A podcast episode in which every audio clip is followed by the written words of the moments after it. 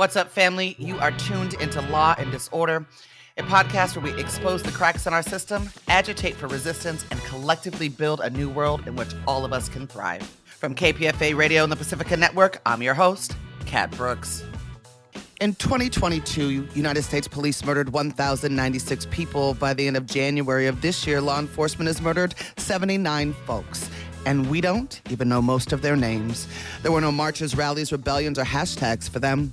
Most of their families grieved in silence and solitude. It is critical to understand that police murders are just the tip of an egregious iceberg of transgressions against our people. Law enforcement serves as a militarized, occupying army in our communities and neighborhoods. They racially profile, sexually assault, and wrongfully incarcerate our folks. If we don't know what's happening, then we can't fight back. We can't adequately organize a response. So, every week on Law Disorder, we kick off our Thursday with a roundup of news related to state violence. We hope this segment serves to expose, agitate, and build. This is the State Terror Roundup for the week of March 13th, 2023.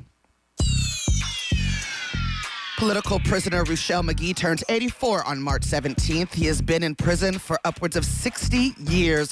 Ongoing efforts are underway to advocate for his release. You can learn more about the campaign to free Ruchell Magee at freeruchellmagee.org. Detainees in a Georgia jail say their lives are at stake, and the outcome of a sheriff's election, which is just over a week away, can literally mean life or death for them. People detained at Georgia's Clayton County Jail say they are made to live in squalor and denied the most basic necessities under the facility's current leadership. The appeal gathered testimony from six detainees inside the jail and learned that dozens of men share a few working toilets. The showers are cold. Men say they receive a cleaned up suit only about once a month, even after some battle a bed bug infestation. The jail is crowded and understaffed. Detainees are forced to sleep on the floor. When women arrive at the jail, they are strip searched and their bras and underwear are confiscated. If they want undergarments, they have to buy them from the commissary. Women's underwear costs just over $3 and a bra costs nearly $9. Women who are menstruating and cannot afford makes me so mad, Joel. Women who are menstruating and cannot afford underwear have had sanitary napkins fall out of their pants or have bled through their uniforms. In addition to the dire living conditions, detainees say they're not provided any programming, recreation time, or entertainment like board games, radio, or television. One detainee said, We take bread and make chess pieces out of it. There's nothing to do in here. Last year, former Sheriff Victor Hill was convicted of violating the constitutional rights of detainees, including a high school student with mental illness, when he ordered his employees to strap them in restraint chairs for hours at a time. His sentencing hearing is scheduled to take place Next week, his godson, Levon Allen, was sworn in as interim sheriff in December and is running against four challenges to serve a full term. Keep the torture in the family, I guess. Source Elizabeth Weill-Greenberg for The Appeal.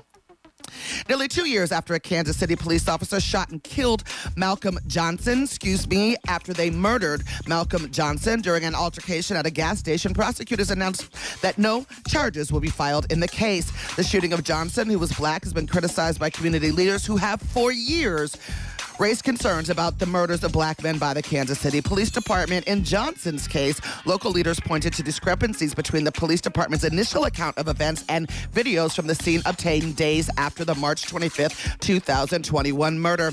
Experts who reviewed the video also said the two officers who initially confronted Johnson in the gas station did not give Johnson a chance to surrender and put bystanders at risk. The prosecutor said, had the audacity to say, quote, we regret the loss of Mr. Johnson's life, as well as the injury to the police officer who was also shot in the incident. And regardless of the legal conclusions, any loss of life and injury to an officer is tragic. Unbelievable, typical, but unbelievable. Local activist Cheryl Ferguson with Time for Justice said, quote, to think you could be face down with five officers on top of you and be executed with two gunshot wounds to the head and not face charges is unimaginable. Only in Kansas City. Yes, Cheryl, it is unimaginable, unimaginable, unfortunately, not only in Kansas City, but in every city across this whole country. Turns out that law enforcement can, however, arrest people who they know to be violent and dangerous without killing them, even when that someone has killed. That's right, you heard me, even when that person kills, and not just kills anyone, but kills a cop. On Sunday, Kenneth Lee Simpson, 35 of Eureka, was approached by police who had sought him out for arrest for multiple warrants, and when they found them, found him, Simpson shot at them, killing one officer, wounding the other, and fled. The cops found him at the home of two women, waited for hours, used flashbangs, tear gas, a robot, and a drone, and then were finally able to arrest him and take him to jail alive.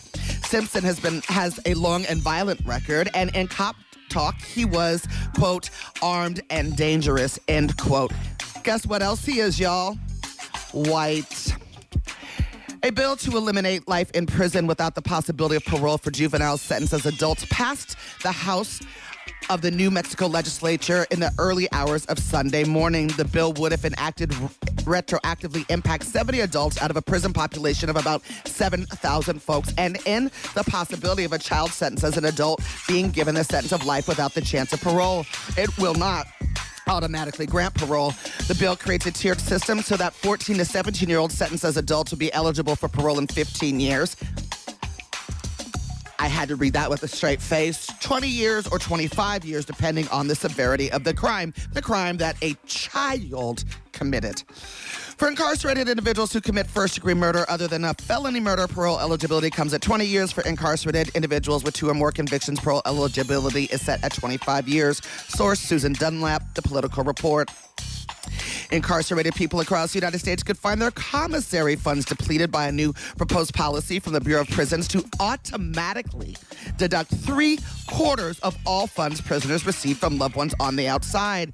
The Bureau of Prisons is justifying the proposed change by appealing to personal responsibility, claiming that the deductions will go towards covering incarcerated folks' financial obligations such as child support and court fees. How much you want to bet that that's not where the money will go? Who would track that anyway? And how can they justify stealing money sent to an incarcerated loved one and using it as they see fit. That's absurd.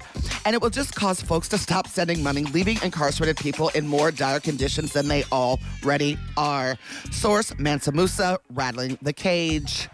On February 3rd, 2015, 37 year old Natasha McKenna was murdered inside the Fairfax County Jail in Virginia.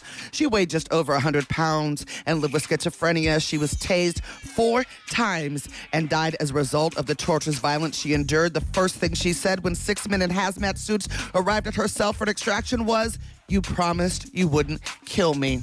They broke that promise. I tell the story of Natasha McKenna in my one woman show, Tasha, which is closing this weekend with shows Thursday through Saturday.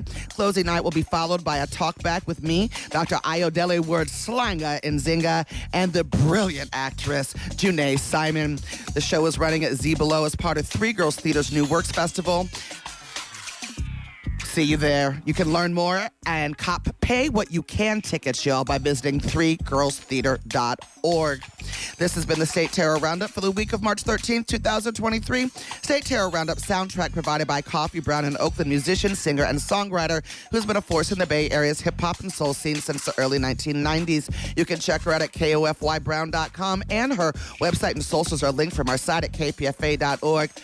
Massive shout out to my producer, Jesse Strauss for helping me curate the content for this segment. You've been listening to Law and Disorder, a podcast where we expose the cracks in our system, agitate for resistance, and collectively build a new world in which all of us can thrive. That's it for this episode, family. You can find more information about topics and guests in this episode's show notes. Law and Disorder is produced at KPFA, that's listener supported radio on the Pacifica Network. The show is produced by Jesse Strauss and hosted by me, Cat Brooks. Our theme music was composed by Steve Raskin of Fort Knox 5. If you like what you heard, please follow us on social media at Law and Dis, that's D I S, and subscribe wherever you listen to podcasts. Feel free to holler at us about something you heard or send us a show idea at law and disorder at kpfa.org. You can also find our content live at 8 a.m. weekdays on KPFA. That's 94.1 FM in the Bay Area. Our show and all of KPFA's programs are funded exclusively by you, the listener. And if you're in a position to support us, please donate today at kpfa.org. Take care of yourself and take care of each other. We all we got, fam.